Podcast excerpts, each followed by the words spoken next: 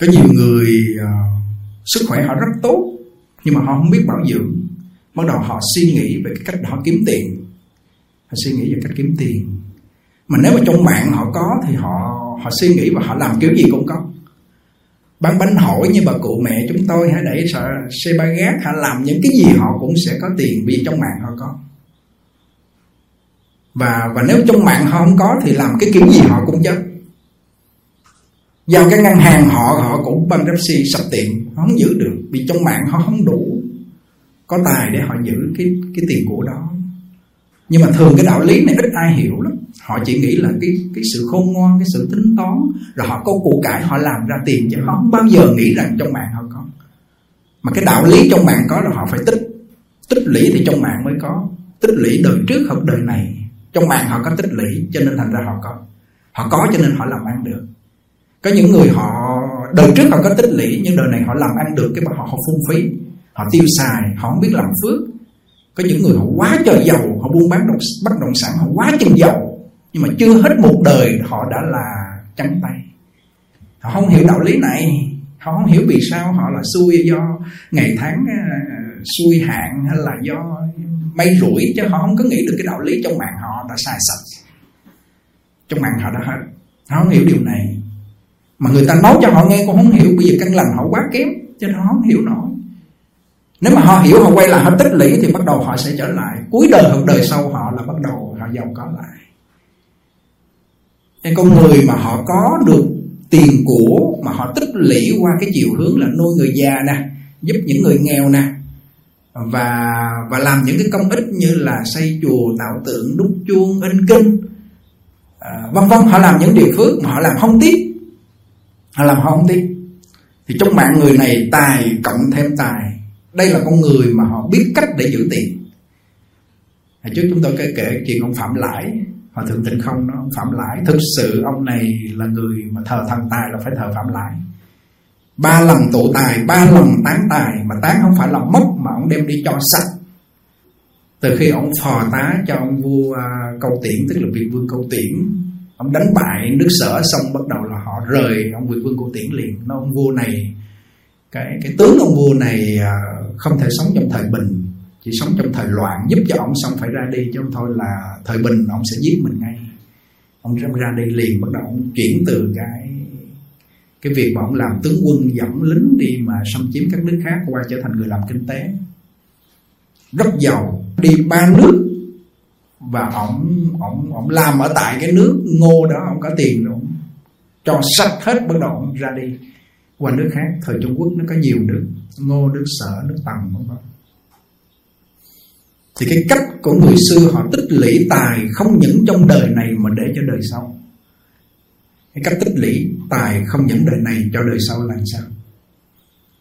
Là họ biết đem cái của tiền đó họ làm lợi ích cho tha nhân. Chia ra bốn cái mục.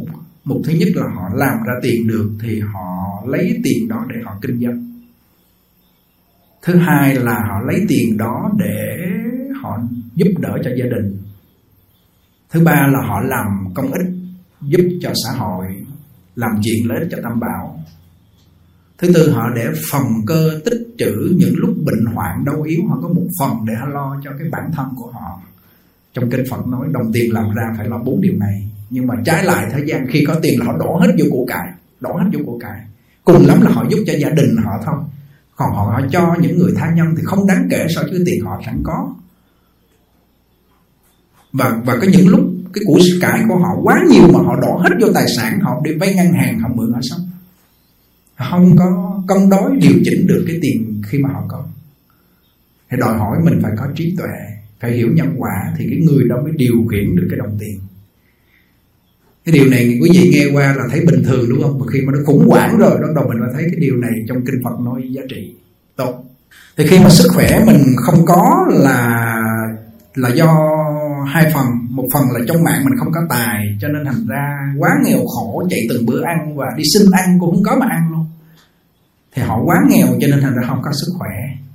Còn những người họ quá giàu nhưng mà họ tiếc của không dám ăn, cái dạng này cũng có. Họ quá giàu mà họ tiếc của.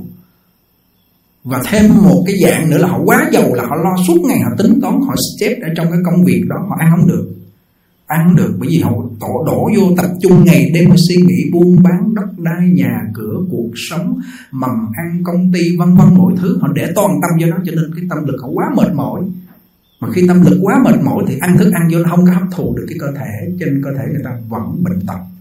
Có cũ mà vẫn khổ, vẫn bệnh tật là vì họ không đủ cái phước để hưởng cái cưỡng đó. Nói qua chiều hướng này là có tài, trong mạng có tài mà không đủ cái phước để họ hưởng. Chỗ này chỗ sâu sắc. Mà thường có người mà họ có phước để hưởng á, mà nó đi qua phạm trù của phàm phu á, là họ hưởng phước bắt đầu tạo nghiệp. Họ ăn được mà ăn mặn, ăn tôm, cua, ghẹ, họ chơi bời, trai gái uống nhậu đủ kiểu, thì họ có phước, họ hưởng được, mà hưởng theo cái chiều hướng của phàm tục, phàm phu để đọa lạc. Ấn tổ gọi là hưởng phước tạo nghiệp sát trộm dâm dối. Cưa đi đâu cũng dính hết, phàm phu mình cưa đi đâu cũng dính hết, chừng không hiểu nhân quả. Mà khi cái vấn đề mình hiểu là một vấn đề, nhưng mà chút xíu nữa nó quên, hoặc giả nó không quên mà mình làm không được. Lý do vậy làm không được, căn lành của mình kém, cái ngộ của mình kém, cái sức mà ngộ hiểu được điều này nó kém, mình làm không được. Như vậy cơ thể mình giữ gìn đòi hỏi suốt một cái quá trình thời gian là phải tự hành hóa tha. Tự hành là coi những cái bộ sách của Thánh Hiền, của Phật Bồ Tát, nhất là Tổ Ấn Quang nói về Bảo Thanh Tiên Dục, coi tới coi lui, coi tới coi lui, coi cho nhiều lần để nó thâm nhập trong tâm thức của mình. Dục hải hội cuồng Bảo Thanh Tiên Dục, coi rồi bắt đầu giới thiệu người khác. Tự hành hóa tha, giới thiệu cho người khác. Người ta coi mà người ta làm được tốt cho cơ thể của họ, giúp mình ban một cái ân huệ, mình ban cho họ một cái thọ mạng, một cái sức khỏe suốt cuộc đời của họ. Thì hai cái việc tự hành hóa tha này mình phải làm. Về tiền tài chúng tôi nói sơ một chút như vậy để mình biết mình điều chỉnh, nhưng mà khó lắm, khó lắm. Bọn phàm phu mình là vô minh si dại. Vì vô minh si dại cho nên điều khiển được cái ngũ dục điều khiển không nổi. Điều khiển không nổi. Một là lún sâu vô trong đó gỡ không ra, suốt ngày để toàn tâm vô đó. Cho nên hôm bữa chúng tôi giảng đó, người giàu quá thôi tôi không được. Tổ Ấn Quang nói người giàu quá tôi không được là họ suốt ngày để cái tâm vào trong của cải vật chất đó. Nhưng mà họ không hiểu rằng ngoài cái của cải vật chất đó nó còn một cái tinh thần. Mà họ quên đi cái tinh thần mà họ để toàn bộ tâm tư trong cái của cải vật chất đó. Mà ngoài cái vật chất đó nó còn lại cái sức khỏe để mà có thể mình làm được. Họ quên đi cái sức khỏe luôn. Ngày đêm họ tính toán, ăn ngủ không nổi luôn, chết quá nặng luôn. Thì cái của cải này trói buộc lại họ. Thì Tổ Ấn Quang dùng danh từ là của cải hại hơn rắn độc. Kêu có gia đình đó, nhà cũng khá giàu mà bị cháy rụi luôn. Mà thường trong mạng mình mà nó hết rồi đó, do mình xài quá cỡ đó. Mà biết xài trong gia đình mình thôi, mà khi gia đình mình gặp nạn là không ai cứu mình, là bởi vì mình chỉ biết trong gia đình mình thôi. Mà đâu có biết tha nhân đâu, mà khi mình gặp nạn mà tha nhân cứu. Mà mình nghĩ là suốt cuộc đời mình có gặp nạn không? Có. Gia đình nó coi như gặp nạn, cháy xanh luôn. Bà vợ ngơ điên khùng, không biết gì nữa chứ. Khùng điên luôn. Bởi vì mà để toàn tâm vào chất, mà khi một chất mất một cái là họ điên liền. Thì Tổ Ấn Quang mới viết một cái thư gửi đó. May nhờ mất của cải vật chất mới hiểu ra được cái đạo lý vô thường. Vật chất vô thường, thân vô thường, tâm vô thường, hoàn cảnh vô thường. Thì lúc đó mình mới tinh tấn niệm Phật để trở về cái cảnh chân thường, bất sanh bất diệt. Đó là cảnh Tây Phương Cực Lạc. Nghe ngộ đã nói, hiểu đã nói. Thì như vậy, may ở cõi này ngộ ra vô thường. Mà thấy người khác vô thường mình chưa ngộ nổi. Cái người bên cạnh thấy người đó cháy nhà họ không ngộ nổi đâu. Nhưng mà chính bản thân họ phải cháy nhà đó họ mới ngộ ra được. Rồi gặp thiện tri thức khai thị cho họ, nó là vô thường. Vô thường thị thường, trong cái vô thường nó có cái chân thường trong đó. Cái chân thường đó là cái gì? Là cái tâm thanh tịnh bất sanh bất diệt đó, nó không có mất. Nhưng mình chấp vào cái sanh diệt của cải vật chất cho nên thành ra mình điên loạn, mình khổ. Ghê chưa? Cái chỗ này sâu sắc, những cái lá thư của Ngài là sâu sắc. Cho nên nếu con người nào đam mê vật chất phải chết về vật chất. Nếu con người nào đam mê về sắc dục phải chết về sắc dục. Nếu con người nào đam mê về danh vọng phải chết vì danh vọng. Con người nào đam mê về ăn quá độ phải tổn thọ chết. Con người đam mê về ngủ cũng phải chết vì ngủ luôn. ngủ dục mà, ngủ ly bì, ngủ coi như thành cái nghiệp ngủ luôn, không gỡ lại nổi nó. Thì ngũ dục này nó giết con người, nó tàn hại con người. Một cái nó đã giết con người chết rồi là sắc dục, học tiền tài, học danh lợi, học ngủ quá độ. Ở trong thọ khang tội giám, cái người mà sanh ra dục vọng là người đó ngủ quá độ, ngủ sáng quá giờ sáng, giờ 3 giờ đến 5 giờ là giờ dần, họ ngủ trong đó thì họ bị chết chìm trong đó. Một cái nó giết mình chết rồi, chứ đừng có nói 3 cái 5 cái. Ghê chưa? Hôm nay may thay mà quý vị ngồi nghe chúng tôi nói những cái đạo lý này trong văn sao, thiệt sự là nhiều đời nhiều kiếp, thiện căn phước đức nhân duyên đã dung trồng. Hôm nay mình ngồi mình cảm thọ được, mình cảm nhận được, rồi mình hứa với lòng sẽ sửa, phải làm theo những điều này, thì thực sự đây là một cái dịp may mắn trăm ngàn ức kiếp hôm nay mới gặp.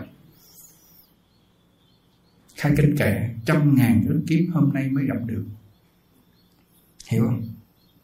Bây giờ mà con người họ đang lao vào danh vọng, họ đang lao vào tiền tài, lao vào sắc dục, họ lao vào ăn ngủ, thì nói chuyện này với họ và họ không có duyên, không bao giờ họ nghe được, không bao giờ họ nghe được, và nghe rồi thì họ quên mất liền. Kinh khủng chưa?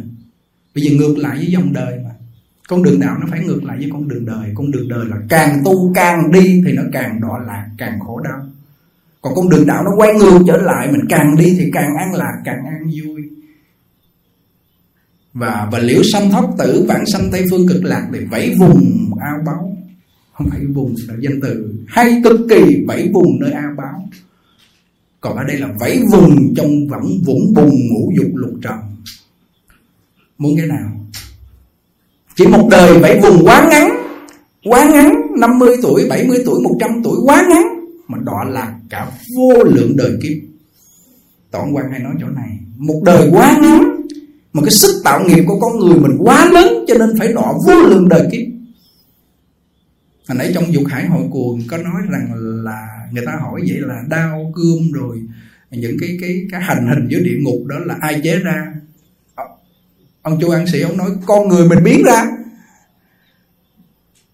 Cái tâm dâm dục nó biến ra cái khí cụ dâm dục để nó hại lại mình. Ghê chưa? Thấy cái cột đồng lửa không mà thấy là cô gái, nhảy lên ôm một cái xèo cái thân ra. Tâm lực biến ra vật chất, nghiệp lực biến ra vật chất. Cho nên cái động lực mà thực sự mình tưởng chừng là đơn giản, nhưng mà ăn với ngủ là cái động lực nó thúc giục cho cái dục vọng kinh hồn nhất. Thực sự nó là kinh hồn, nó nằm ở trong đó đó, chứ không phải là kiểu cái chiêu mà sắc dục mà răng dè mà kiên kỵ nó. Mà còn cái chuyện ăn ngủ mà mình lại là không có đối hoài để nó là chết ngay. Thấy cái nghiệp lực không? Nhiều lúc sáng mình dậy không nổi, nhưng mà đến giờ ăn cơm cái nổi nó tan mất, mình mạnh khỏe bình thường, không có chuyện gì xảy ra luôn. Nhưng mà cái lúc mà giờ sáng đó nó chịu không nổi, nó không cách nào nó dậy nổi hết. Nhưng mà đến bất cứ giờ mà bắt đầu là nó tan cái nghiệp lực đó ra rồi đó. Giờ nó tan cái phê ngủ đó rồi á, là mình ăn uống trở lại cái ý niệm nó mất. Nó không có thiệt, thực sự ngũ dục nó không có thiệt, nó là giả. Nó không có thiệt, danh lợi cũng là giả, sắc dục cũng là giả, tiền bạc cũng là giả, nó không có thiệt. Nhưng mình cho nó là thiệt cho nên nó trói buộc, nó hại mình. Mà cho nó là thiệt rồi thì kiếp báo cũng là thiệt, đọa địa ngục cũng là thiệt. Nhưng mà nó thiệt ở trong cái giả, nó thật ở trong cái giả, tức là nó có trả quả báo đó, nhưng mà nó có một ngày nó sẽ hết, gọi là nó cũng vẫn là giả thôi. Chỗ này là chỗ sâu sắc. Bây giờ cái sức khỏe của mình phải làm sao để cho nó có sức khỏe? Hai phần. Phần thứ nhất là mình biết nuôi dưỡng từ nơi bản thân là ăn uống ngủ nghỉ sinh hoạt thể dục đều đặn. Mà trong văn sao Ấn Tổ nói là cả hai cái điều mà sanh ra bệnh. Hồi nãy chúng tôi nói hai điều là tự mình gây ra bệnh và bác sĩ gây ra bệnh, đúng không? Có điều này.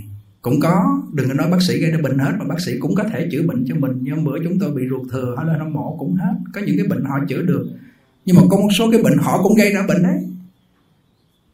Chích lộn thuốc, mổ ruột quên kéo nó. Nhiều lúc họ cái nghiệp lực mình đến phải trả. Hai cái điều sanh ra bệnh nữa, đó là không nhấc tay động chân, không vận động cho máu huyết lưu thông, mà danh từ khoa học là trao đổi chất trong thân thể mình. Thứ hai là ăn nhiều món hiếp nhục. Ghê vậy. Ăn nhiều món hiếp nhục là kẻ nhà giàu sung sướng, bữa nào phải có tôm cua ghẹ thịt cá là họ ăn vô họ mới kêu là khỏe, mà thiệt ra đây là gây ra bệnh, đây là đoạn thọ. Nhưng mà người mà hiểu được điều này họ không hiểu, không tính nổi. Họ đang ăn ngon miệng mà bây giờ kêu đây là để bệnh đoạn thọ thì làm gì họ tin. Bởi vì cái trình độ họ là chỉ ăn nuôi cơ thể thôi, để đi sâu vào nghiệp báo, để mà bị nhân quả khi ăn thịt chúng sanh là thọ mạng ngắn thì họ không đột phá vô chỗ này được, không thâm nhập vô chỗ này được. Để khi mà ăn thịt rồi sát sanh thì bị quả báo đoạn thọ, thân thể bệnh hoạn, bị nhiễm độc, thì họ bước vô cảnh giới này vô nổi, hiểu vô chỗ này hiểu nổi, vô là dội ra liền. Vì cái tâm thức của nghiệp báo họ chỉ đến chừng đó thôi, là ăn thịt khỏe, sát sanh vui, câu cá được vui. Nhưng mà mình đột phá được cửa ải này, mình đột phá được là mình ăn chay mình thấy khỏe, mình phóng sanh mình thấy khỏe, mình thương lò súc vật mình thấy khỏe, thì cái cảnh giới mình bắt đầu tiến xa hơn người phàm rồi đó, người bình thường rồi. Nhưng mà nếu mà họ vượt ra cảnh giới là ăn thịt bệnh rồi sát sanh là đốn thọ, thì họ lọt vô cảnh giới này được, tức là họ không làm được cái điều này. Tổ Ông Quang nói bị cái vấn đề thứ hai là không biết vận động cơ thể, mà trong cách vận động tĩnh mà hay nhất vẫn là lễ Phật, điều tiết theo hơi thở. Thường sáng chúng tôi 3 giờ công phu là chúng tôi tụng kinh xong mà thấy bắt đầu nó hơi hôn trầm là đi kinh hành liền, mở trong mấy câu mình câu, mấy câu mình câu. Mà khi mà nó không hôn trầm thì ngồi nghe một câu Nam Mô A Di Đà Phật hoặc Nam Mô Quán Thâm Bồ Tát là hít vô. Rồi cái câu trong mấy vừa ngưng có khoảng trống bắt đầu mình niệm ra. Một là ra tiếng, hai là thầm ra hơi, ba là trong tâm. Rồi một chập rồi bắt đầu là mình chuyển sang đi kinh hành hoặc giả là niệm, có khi 25-30 phút ngồi không hôn trầm là ngồi. Rồi bắt đầu mình lễ Phật. Đây là một cách vận động cơ thể. Khi mình vừa ngủ thức dậy, cơ thể mình máu huyết chưa lưu thông, mà không thể tập thể dục mạnh được với nó, chạy âm hoặc đánh cầu vợt buổi sáng không được, thì chỉ có cái mà vận động tĩnh trong động là hay nhất. Tĩnh trong động tức là tâm mình đang tĩnh để lễ Phật, mà thân mình động gọi là tĩnh trong động, là khỏe nhất. Mà nếu mà không lại được nữa thì thôi rồi, tiêu. Qua cái giờ đó là coi như tiêu. Mà khi mình lễ Phật như vậy là thân thể mình bắt đầu máu huyết nó lưu thông, và cái công đức lễ Phật nó tiêu nghiệp báo. Ví dụ mình quá buồn ngủ mình mò dậy không nổi, thì mình phải ráng mình cầu Phật làm sao đó để cho nó có thể đột phá được cái cảnh giới này. Chứ không nó chìm vào trong đó là không ai gỡ được, không gỡ được. Mà khi mà mình lễ Phật được như vậy là thân thể mình bắt đầu máu huyết nó lưu thông, gọi là vận động tĩnh trong động. Rồi chiều chạy bộ, hoặc là vận động làm sao cho cái thức ăn trong con người mình nó được trao đổi chất. Con người này không có bệnh hoạn là do biết không ăn những chất có hiếp nhục, không ăn những thứ gọi là hiếp nhục máu huyết, và biết vận động nữa. Bởi vì ngày kêu bệnh là do ăn những cái thứ mà có máu huyết tanh hôi, ảnh hưởng đến nhân quả. Và trong cái thân đó, cái thân con thú đó khi chết nó có chất độc là một. Thứ hai là không biết vận động trong cơ thể, không biết nhấc tay động chân là kẻ nhà giàu. Chết rồi. Thường tuổi trẻ bây giờ là họ ngồi trên văn phòng trên máy vi tính suốt luôn, và khi ngồi cũng không biết điều tiết cái hơi thở là khí lực luôn, và tâm lực nhốt ở trong đó, quá mệt mỏi. Ngủ chỉ là trạng thái để cho nó nghỉ ngơi, chứ không phải là bồi bổ. Nhớ không phải là bồi bổ. Lễ Phật bồi bổ, niệm Phật, niệm Quan Âm, trì thầm chú Đại Bi, hít thở là bồi bổ. Mà bồi bổ mới khỏe ngang, chứ nghỉ ngơi chưa khỏe đâu à. Nghỉ ngơi chưa khỏe. Ngủ là một trạng thái nghỉ ngơi, trong đó vẫn có mộng vẫn mệt mỏi, vẫn sợ hãi trong đó, thì chưa phải là tâm nghỉ ngơi hoàn toàn. Mà kêu để mình tĩnh tọa, mình không nghĩ gì hết để cho mình nghỉ ngơi, thì thực sự cái nghỉ ngơi này cũng bọn phàm phu mình trở về thể tánh gọi là thiền và nghỉ ngơi á, thì tổ sư Ông Quang nói mình cũng làm không tới đâu á. Những người hành giả tịnh độ lúc tịnh tọa phải niệm Phật, niệm không nổi là nghe tiếng niệm Phật vẫn hay hơn là ngồi không nghĩ gì. Không nghĩ gì vẫn là vọng tưởng. Vọng tưởng tức là mình nghĩ cái không nghĩ gì vẫn là vọng, chứ chưa phải là chân tâm. Mà khi sống với chân tâm mà nó nhập vào trong đó rồi là tam minh tứ trí ngũ nhãn lục thông, mắt mình có thể nhìn xuống địa ngục ngạ quỷ súc sanh. Nó vô chân tâm thể tánh rồi á, thì không phải những cái chuyện không suy nghĩ đâu. Không suy nghĩ vẫn là vọng thôi. Tri kiến lập tri, tức là vô minh bổn, mà tri kiến vô kiến mới là tương tức niết bàn. Tri kiến lập tri tức là mình biết cái không suy nghĩ vẫn là vọng tưởng, gọi là tri kiến lập tri, tức vô minh bổn là cái gốc của vô minh chứ chưa phải là chăm tâm. Mà tri kiến vô kiến á, mới là tương tức niết bàn. Mà mình vô cái cảnh giới tư tri kiến vô kiến vô nổi. Cái người mà vô tri kiến vô kiến tức là họ đã vào được sống với cái đại ngộ triệt ngộ rồi. Thì cảnh giới này Ấn Tổ nói cái thời này đại ngộ còn chưa có, chứ đừng có triệt ngộ. Không có, tìm không có.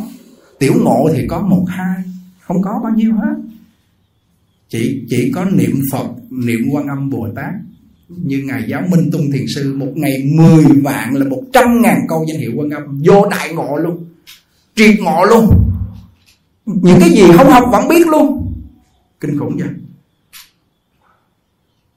Nói như vậy không phải là mình khinh miệt cái việc thiền, nhưng mà thiền thực sự là nói là phải 1.000 năm tượng pháp thì được. 1.000 năm chánh pháp đầu tiên là họ tu giới luật, cái hành thành tựu tâm họ thanh tịnh rồi, họ đi vào giới luật một cái là giới sanh định, định sanh tuệ, là họ ngộ nhập vào cái thể tánh thanh tịnh, họ ngộ liền, họ chứng đắc liền, La Hán ngay. Nhưng mà nói thời Đức Phật cũng có một số các vị chứng, cũng những vị chưa chứng La Hán, sơ quả, tứ quả, nhị quả, chứ không phải ai cũng chứng. Nhưng mà bắt đầu 1.000 năm sau họ tu giới luật thì họ phải tu thêm thiền. Thì tâm họ bắt đầu là khởi vọng tưởng rồi họ phải tu thiền. Thì Đức Phật nói 1.000 năm sau nữa, tức là 2.000 năm là phải tu thiền cộng với giới luật. Rồi 10.000 năm mà pháp thì Phật quyền ký là tu giới luật rồi mà phải tu tịnh độ. Nghiệp quá lừng lẫy thì chỉ có Phật hiệu công đức đó mới đánh tan được cái nghiệp lực. Phật lực mới đánh tan được nghiệp lực thì mình mới đối nghiệp vãng sanh được. Thì cái con đường này an toàn. Cái điều này một số những người họ không đồng quan điểm, bởi vì họ không có ý tưởng về điều này, họ không có ý niệm về điều này, họ không được nung đúc trong cái lời của Phật tổ dạy về pháp môn tịnh độ, cho nên nói cho họ thì họ nghe rất là mỏng nhẹ rồi nó biến mất, họ cũng làm theo kiểu của họ là tịnh tọa ngồi để đó không cần niệm Phật, cho nên tĩnh tâm nó nhẹ nhàng đầu óc, nhưng mà nhẹ chút xíu rồi ra nó cũng bị vọng tưởng tiếp thôi. Vậy mà trong cái thời gian đó mình niệm Phật thì nó lại nhờ công đức Phật lực danh hiệu Bồ Tát Quan Âm gia trì của mình, nghiệp báo nó tiêu. Cái chính là cái nghiệp báo tiêu mới là quan trọng. Chứ cái tư tưởng nó nhẹ, nó im chút vậy rồi nó cũng bắt đầu khởi vọng tưởng tạo nghiệp nữa thôi à. Chúng tôi kinh nghiệm thôi.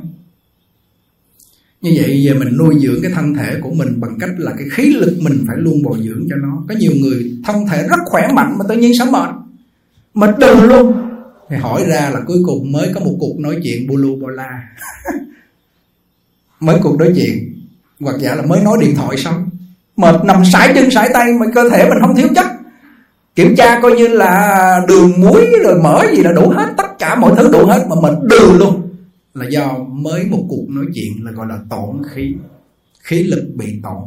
Tổn từ từ vừa khỏe lại cái cho tổn tiếp, thường vừa khỏe lại cho tổn tiếp. Thì cái bệnh này dễ bệnh mà khó chữa. Vì không để ý thức, như lý tác ý đến nó, cho nên thành ra rất dễ bị bệnh mà không có ý thức đến nó. Cho nên thành ra là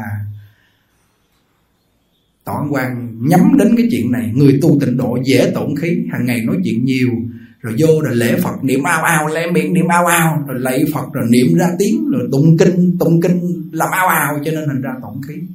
Mà tổn khí là bắt đầu cơ thể mệt thì vọng tưởng nổi lên, không đủ sức để điều phục nó, cho nên nó pháp môn là dở. Không hay, không điều phục được phiền não, không chế phục được phiền não rồi bỏ. Nhiều lắm, rất nhiều. Rồi, cái tổn khí nó nhẹ hơn là tổn tinh lực. Nói chung cái khí lực và tinh lực, hai cái này đều quý hết.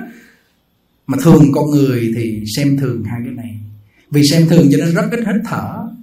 Để chừng nào vô nhà thương nó chụp cái oxy vô rồi, bắt đầu mới thấy cái hơi thở là quan trọng. Mà khi nó chụp vô rồi một cái là chết nhanh.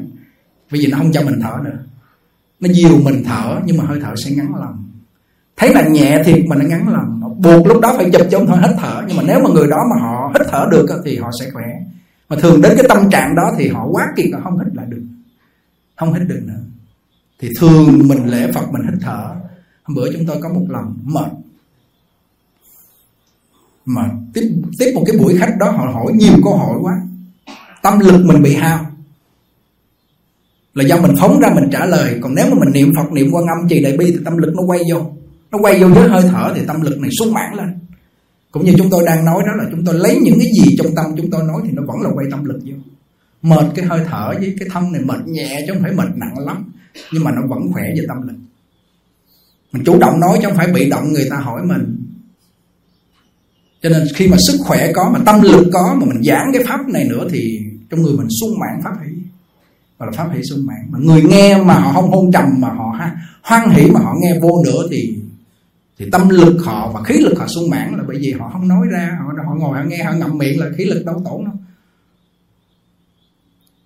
Thì hai cái việc là khí lực và tâm lực nên biết nuôi dưỡng. Mà nếu hai cái này mà nuôi dưỡng được thì cái bộ óc của mình nó sẽ thông minh tuyệt đỉnh, trí nhớ nó nhớ tuyệt đỉnh luôn. Bởi vì cái bộ óc của mình nó nuôi từng cái đường tinh, là cái khí, cái tinh của mình đó, mà mình biết bảo dưỡng nó thì nó sẽ lên nó nuôi dưỡng cái bộ não. Cho nên cái người mà tinh lực mà hao tổn là tinh thần, cái đầu óc họ lờ đờ liền. Và hao tổn nhiều thì bắt đầu là họ sẽ mê mờ và trí tuệ nó bị lu mờ. Mà khi họ giữ được rồi thì cái tinh lực nó nuôi cái não. Thì cái não của mình nó có hai cái chất liệu để nuôi, đó là hơi thở và tinh lực.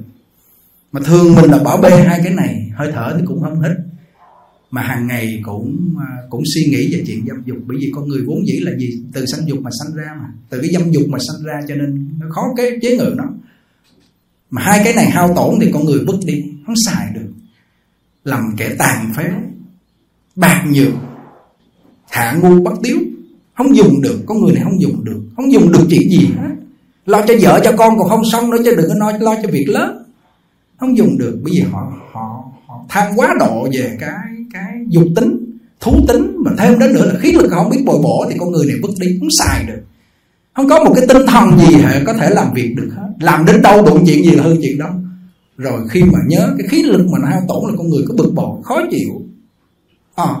Rồi cái tinh lực nó thiếu cũng là con người bực bội khó chịu. Cho nên giữ sức khỏe bằng cách ăn chay, thể dục điều đặn.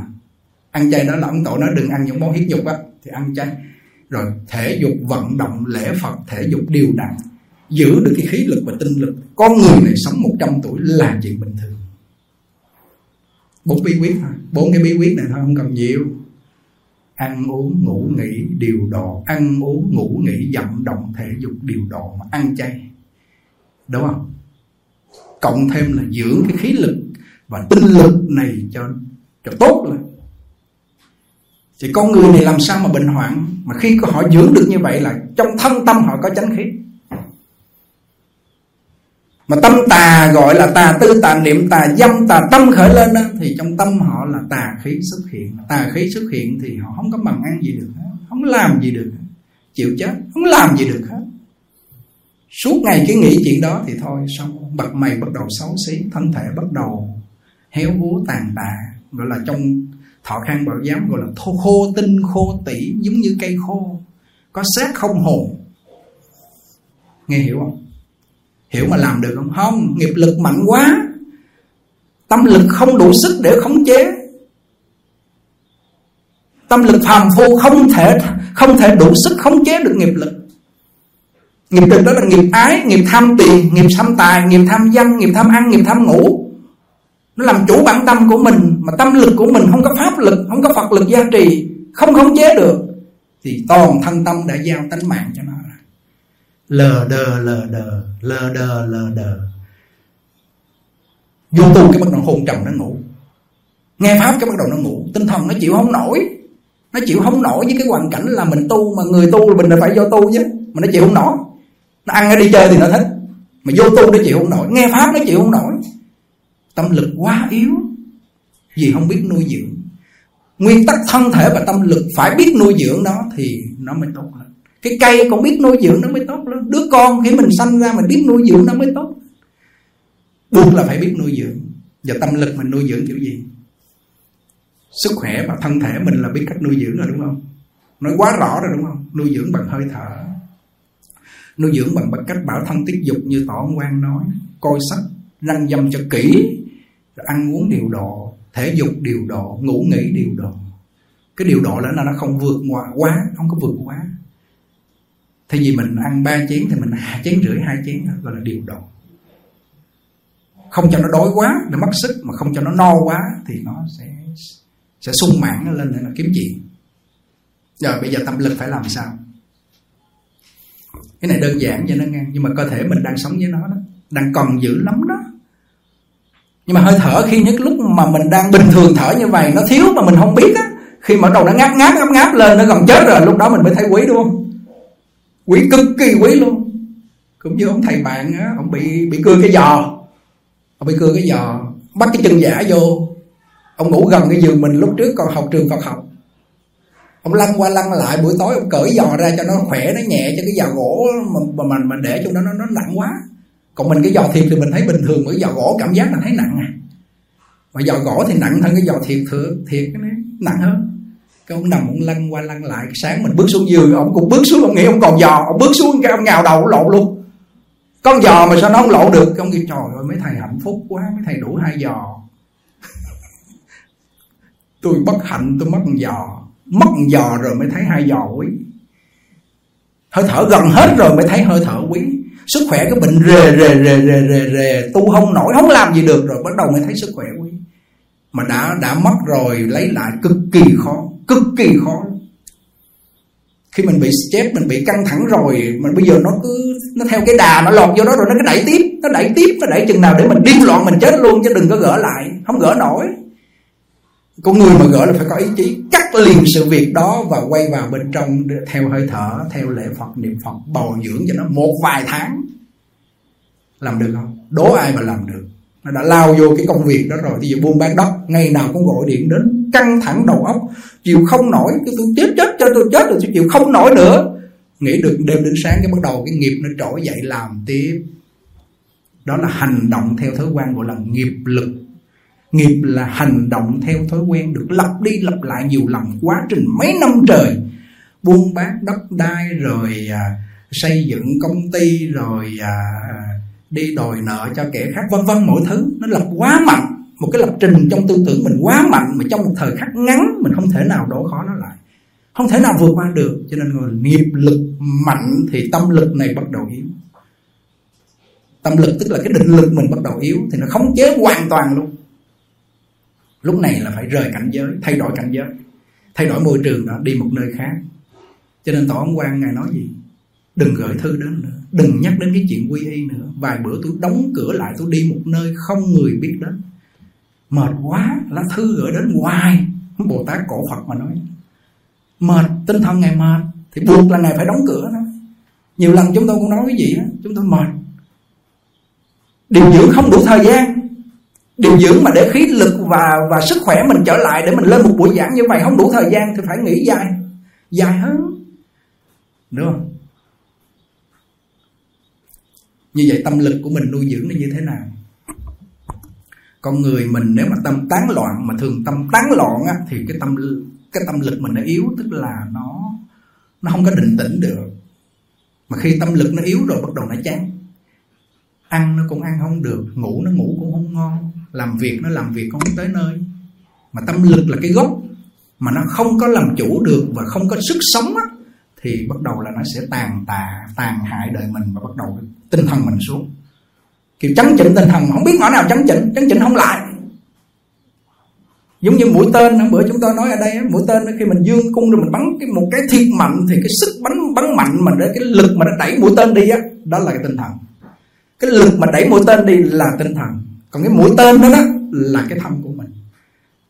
Đối với cái tinh thần nó ra khỏi thân, giống như cái mũi tên, như cái xác không hồn, nó không biết gì hết trơn á. Nhưng mà cái sức sống này được là nhờ cái tâm lực. Nếu mà họ hoan hỉ vui vẻ lên và tinh thần họ sung mãn lên thì tự nhiên gương mặt họ khác liền. Còn nếu mà tinh thần họ ủ rũ, gọi là chán chê ê chề và buồn bã, thì thân thể này bắt đầu nó cũng tàn tạ theo. Cái người đó mình thấy họ đang ung thư mà họ chưa bác sĩ tìm ra bệnh thì họ làm sao? Họ an vui bình thường, mà nghe là ung thư giai đoạn cuối là nó chưa phát tác mà tinh thần nó rụng bại xuống cấp trầm trọng. Bắt đầu là từ tinh thần đó giết họ chết. Mà tinh thần thì nó đi đôi với nghiệp lực, nó như bóng với hình luôn, nó như bóng với hình, sát kề với nhau. Nếu mà tinh thần an vui là do họ tu cái pháp hỷ an lạc, họ vì lợi ích tha nhân. Cái nghiệp họ thiện thì tinh thần họ an vui, cho nên thành ra nhà tích việc thiện điều vui có thừa đó. Tinh thần họ an vui là do họ tích thiện, họ làm những điều tốt. Mà nhà tích những điều bất thiện thì tai ương có thừa, thì tâm lực họ bất an, tâm lực họ chiêu cảm những điều xấu ác đến là do nghiệp lực xấu ác đã bao phủ toàn bộ tâm họ rồi. Bữa chúng tôi có nói chuyện với cái nhóm Phật tử ở dưới Cần Thơ lên, mấy cô cũng hay lên nấu ăn để cúng dường khu chiên tu. Chúng tôi có nói mình làm một cái nghề nó tạo ra một nghiệp xấu ác. Ví dụ là nấu rượu, giống cái bà cụ hôm trước phát biểu không, nấu rượu là đổ thêm axit vô, thêm nước lạnh vô, rồi nuôi heo vân vân, mọi thứ làm những chuyện xấu ác. Hay là bán bia, nhóm đó con cô bán bia thì mình làm cho người ta say xỉn, làm cho người ta coi như là xáo trộn trong nhà. Tuy rằng nhà nước cho cái vấn đề mình bán bia rượu nhưng mà trong giới hạn, nhưng mà cuối cùng là họ uống quá độ. Do mình làm cái nghề đó cho nên thành ra mình cũng bị bất an. Đó là cái nói đến phạm trù của nghiệp lực. Cái nghề của mình để kiếm đồng tiền rồi tạo cho những người khác bất an, như nghề nuôi heo, nghề bán rượu, nghề bán những cái đồ bẫy cho người ta đi bẫy chim, bẫy cá, nghề làm một cái thuyền cho người ta đi đánh cá vân vân. Những nghề này là nó tạo ra cái nghiệp xấu ác. Do từ nơi cái tâm mình nó chiêu cảm thì bắt đầu mình bất an, gia đình mình lộn xộn, không hiểu nguyên do. Và có những người họ làm những nghề thiện đi, ví dụ họ bán cơm chay hoặc là họ bán vải, họ làm nghề thiện, nhưng mà họ liên tục gặp những điều xấu ác thì đây là cái nhân của đời trước nó đã xấu ác, bây giờ nó trả cái quả hiện tại. Cái chỗ này nó cũng tinh tế lắm à. Còn có những người họ làm những điều xấu ác quá chừng luôn nhưng mà họ vẫn an vui, gia đình họ vẫn chưa có chuyện gì xảy ra. Đó là cái nhân của đời trước họ làm tốt cho nên bây giờ đang hưởng cái quả tốt. Mà chưa hết một đời, chúng ta thường thấy là nhắm chắc là chưa hết một đời là bắt đầu là tàn đời rồi. Tiền bạc của cải, gia đình ly tan, tan nát liền. Nhân quả nhãn tiền nó tới cấp kỳ rất nhanh. Nhưng mà họ còn không hiểu nhân quả, không hiểu nguyên do. Họ chỉ nghĩ xui, ông trời ông phạt mình, phải do nghiệp báo chiêu cảm. Nói qua cái lĩnh vực của nghiệp báo thì thân của mình sát sanh, trộm cắp, tà dâm, nghe chừng là thường đúng không? Nhưng mà cái này khó tránh lắm. Đó, bây giờ mấy anh em mình đúng không? Hoàn toàn là phóng sanh, ăn chay, không sát sanh. Mà có sát sanh không? Có. Là cái gì vậy? Đi ra gặp con nhỏ, con bọ, con gì đó. Hôm bữa chúng tôi đi, cái con bọ nhỏ như vậy này, nó bò dưới đất á, đâu thấy đâu. Tối nó đi gặp, đi trên dép mình nó kêu cái xịt ra cái là biết nó xịt ruột rồi. Vô tình đúng không? Vô tình nhưng mà vẫn có nghiệp báo. Có thân là phải có nghiệp báo. Rồi cầm nó lên niệm Phật trì chú cho nó chập, thả nó ra. Mà nghiệp này là nghiệp không ý thức, không như lý tác ý, mình không cố ý thì nghiệp nó vẫn là nhẹ, nhưng mà vẫn có. Trong một bát nước biết bao nhiêu con vi trùng trong đó, rồi bao nhiêu cái con súc sanh nó nằm ở dưới đất đó. Rồi mình làm chùa, mình cày đất cày đồ, lấp suối đồ mình để mình làm công tam bảo. Có khó tránh vô cùng trong cái cõi này, không phải là dễ đâu. Nhưng mà cái nghiệp đó thì nó nhẹ, bởi vì mình không cố ý. Thường là cố ý mà vui theo, mà ăn thấy ngon quá, hoặc là ra mua người khác giết. Trong bữa chúng tôi nói cái người ăn cũng có nghiệp sát sanh cộng nghiệp, rồi cái người bán cũng là có sát sanh cộng nghiệp với người giết. Người giết này có cái nghiệp xấu ác cũng cộng nghiệp với người nuôi. Từ cái người nuôi, rồi từ cái người giết, rồi từ cái người bán và người ăn, 4 người này nghiệp giống y chang, không có khác gì. Và cái phước báo người nào mỏng nhẹ và cái nghiệp báo nó tới trước là trả trước thôi. Hôm nay chúng tôi định nói 1 tiếng thôi. Bây giờ còn 10 phút nữa là 10:30, có thể là 11:15 chúng ta phóng sanh. Bây giờ thầy Minh sẽ đọc trong văn sao lá thư chánh biên chúng tôi trích lục ra với thêm Thọ Khang Bảo Giám. Đọc xong chúng tôi sẽ nói một chút xíu nữa. Nam mô Bổn Sư Thích Ca Mâu Ni Phật. Nam mô A Di Đà Phật. Vâng theo lời sư phụ chỉ dạy, con xin phép được đọc những lời khai thị của tổ sư Ấn Quang trích trong văn sao Tinh Hoa Lục. Thành tâm cung kính dâng lên cúng dường chư tôn đức tăng cùng toàn thể đại chúng và quý liên hữu đang xem trực tiếp online trên mạng trong buổi sáng ngày hôm nay. Nam Mô A Di Đà Phật. Số 1. Giáo lý hạnh quả là cương tông của Phật Pháp. Nhớ Phật, niệm Phật, thật là đường tắt để đắc đạo. Xưa kia tu Pháp nào cũng đều đủ cả 4 điều này. Nhưng trong hiện thời nếu bỏ tịnh độ thì chứng quả hoàn toàn không có. Bởi lẽ cách thánh đã xa, căn tánh con người tệ kém, không cậy vào Phật lực quyết khó được giải thoát. Như pháp môn tịnh độ vừa nói đó, nhiếp khắp các căn thượng trung hạ, cao vượt trội giới giáo thiền tông. Thật là chư Phật tâm bi triệt để, chỉ cho chúng sanh thể tánh vốn sẵn đủ, gộp tam thừa ngũ tánh cùng về tịnh vực, dạy thượng thánh hạ phàm cùng chứng chân thường. Chúng sanh trong chính pháp giới lìa khỏi pháp này, trên thì chẳng thể viên thành Phật đạo. 10 phương chư Phật bỏ pháp này, dưới thì chẳng thể lợi ích khắp mọi quần sanh. Do vậy vãng thánh tiền hiền, ai nấy đều hướng đến, ngàn kinh muôn luận chốn chốn chỉ quy. Kể từ sau Hoa Nghiêm dẫn về pháp này, các đại Bồ Tát trong tận 10 phương thế giới hải, không ai chẳng cầu sanh. Kể từ lúc diễn thuyết tại Kỳ Viên đến nay, phàm mọi trước thuật dù Tây Thiên hay Đông Độ, cuối cùng đều kết quy liên bang. Đệ là kẻ xiển đề xuất gia, tự thẹn căn tánh hèn kém, tội nghiệp rộng sâu, nên với hai nẻo tông và giáo, trọn chẳng dám tu bừa, lạm dự, nhưng chỉ khá tin tưởng nơi một pháp, cậy vào Phật từ lực, đới nghiệp vãng sanh. Đã 10 năm qua sống uổng, sống phí, chẳng được lợi ích mảy may. Nhưng từ Tây qua Đông, từ Bắc xuống Nam, qua lại hơn vạn dặm, gặp gỡ nhiều người, có kẻ bình thời, tự cậy thông tông thông giáo, coi tịnh độ như đồ nhơ, sợ bẩn lây mình, làm chung đa phần tay chân cuốn quýt, kêu cha gọi mẹ. Có kẻ chất phát trì giới niệm Phật, dẫu tín nguyện chưa tột bậc, tướng lành chưa hiện, nhưng đều an nhiên mạng chung. Là vì lẽ gì vậy? Là do tâm thủy lặng trong, vì phân biệt mà sôi động, sóng thức dâng trào, nhờ Phật hiệu mà lặng dừng. Bởi thế thượng trí không bằng hạ ngu, khéo quá hóa vụng. Đệ là tổ sư Ấn Quang tự xưng. Trước kia gặp người giỏi tử bình phê rằng thọ chẳng quá 38 tuổi, nay sắp mãn số, sợ vô thường sọc tới nên chuyên trì Phật hiệu, đợi trước lúc lâm chung.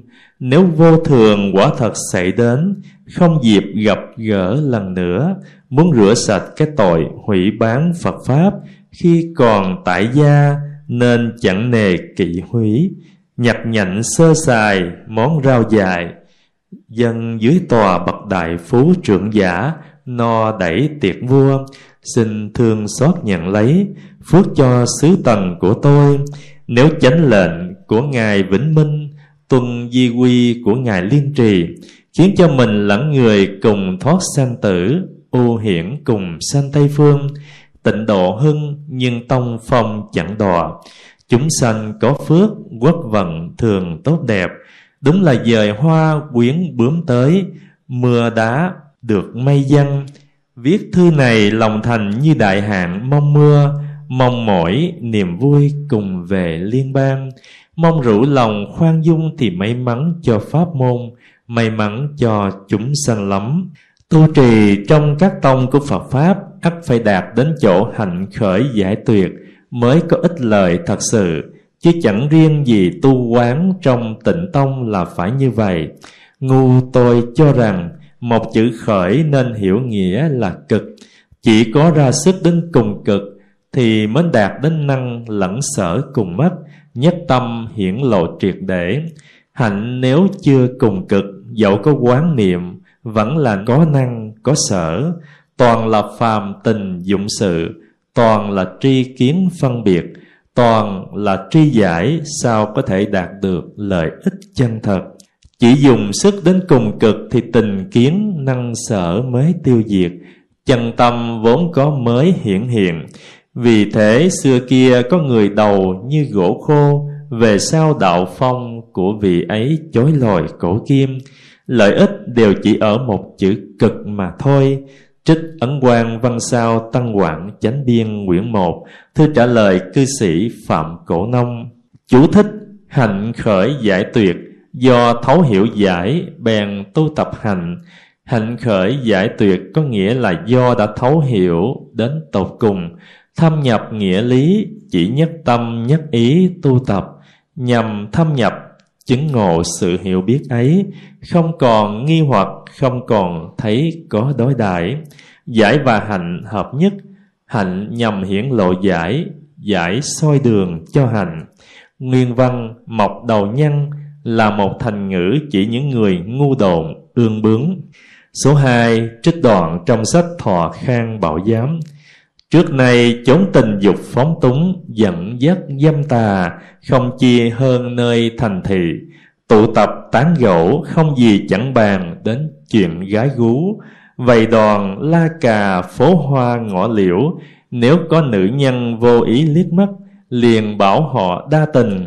Giữa đường gặp gỡ liền khoe là kỳ ngộ, coi trộm ngọc cắp hương là chuyện vui thú, xem bại hoại luân thường, tổn thương phong hóa như chuyện bình thường. Sách động thành phong trào, chẳng hề mảy may kiêng dè, chẳng biết tâm vô nhị dụng, mê man say hoa đắm liễu, ắt phế bỏ chuyện kiếm sống. Do vậy kẻ kinh doanh vốn liếng dần dần tiêu tán, kẻ làm công cho người khác khó giữ mãi kế sinh nhai. Đã thế cái nhân ác ngày càng chất chứa tội lỗi oan nghiệt, ngày càng thêm sâu dày. Hậu quả rõ rệt là nhà cửa suy sụp, phá sạch tài sản, uổng công nhọc nhằn bươn chải nơi phố thị. Hậu quả ngấm ngầm là bớt lộc, giảm thọ, mất sạch vinh hoa sẵn có trong mạng. Hệ lụy lớn thì là cha mẹ không nhờ cậy được, gan đau ruột nứt, nhỏ thì thân bại, danh liệt, lưu lạc, đáng than thở thay. Thậm chí, chuyện gian dâm bại lộ, gặp phải kẻ hung tàn, cái thân 7 thước trong khoảnh khắc, làm quỷ dưới ngọn đao. Hiềm rằng tai họa do dâm dật đã rành rành, hễ nói động đến, bèn có kẻ chê bai, nói chuyện viển vông, cam tâm dấn thân vào phường bại hoại. Số 3, trước mặt lũ hậu sanh trẻ dài, người đời ưa nói chuyện dâm ô, coi đó là chuyện vui cười. Nào biết lũ chúng nó non trẻ chẳng hiểu biết, không biết lẽ lợi hại, nghe những chuyện ấy dục niệm bừng bừng, do vậy phá hỏng tấm thân thiên chân chưa phát triển trọn vẹn, khô kiệt tủy chưa tròn đầy, đến nỗi yếu đuối thành bệnh, thậm chí chết non, họa hoạn suốt đời. Đúng là do kẻ chung quanh cổ vũ mà nên nổi.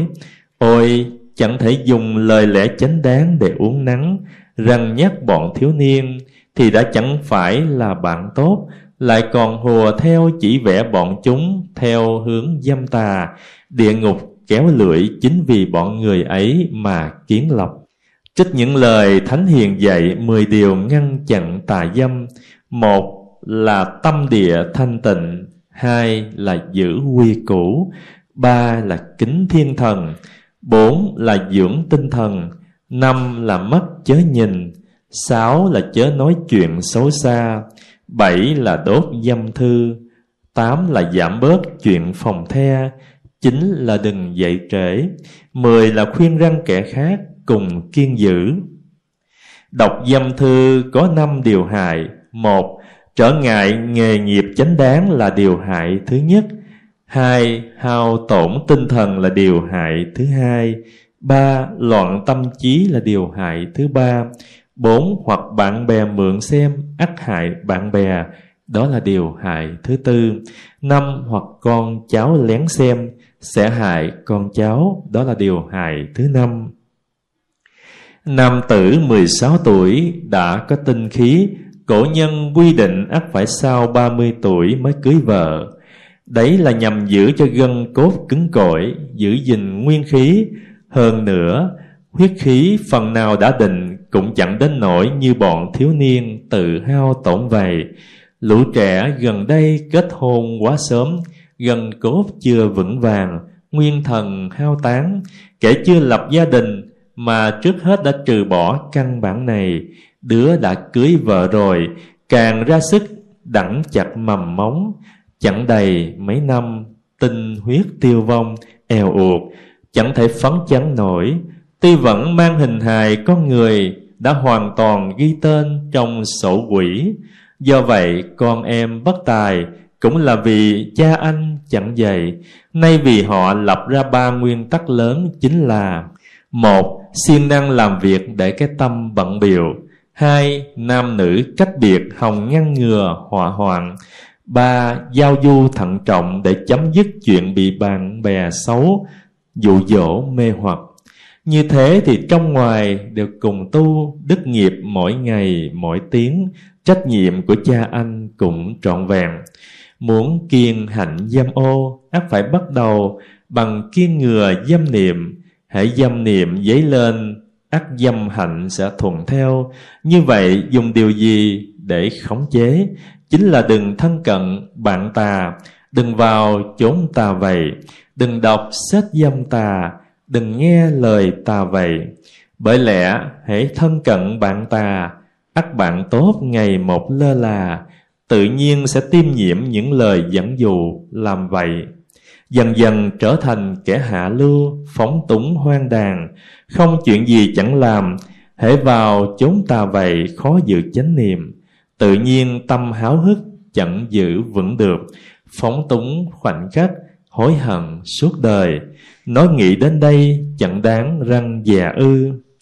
Con người đối với tiền tài, dẫu là mối lợi nhỏ nhặt, vẫn so đo tính toán, trăm kế để tranh giành, đã cân nhắc thâu nhập để quyết định chi tiêu, vẫn sợ thiếu hụt.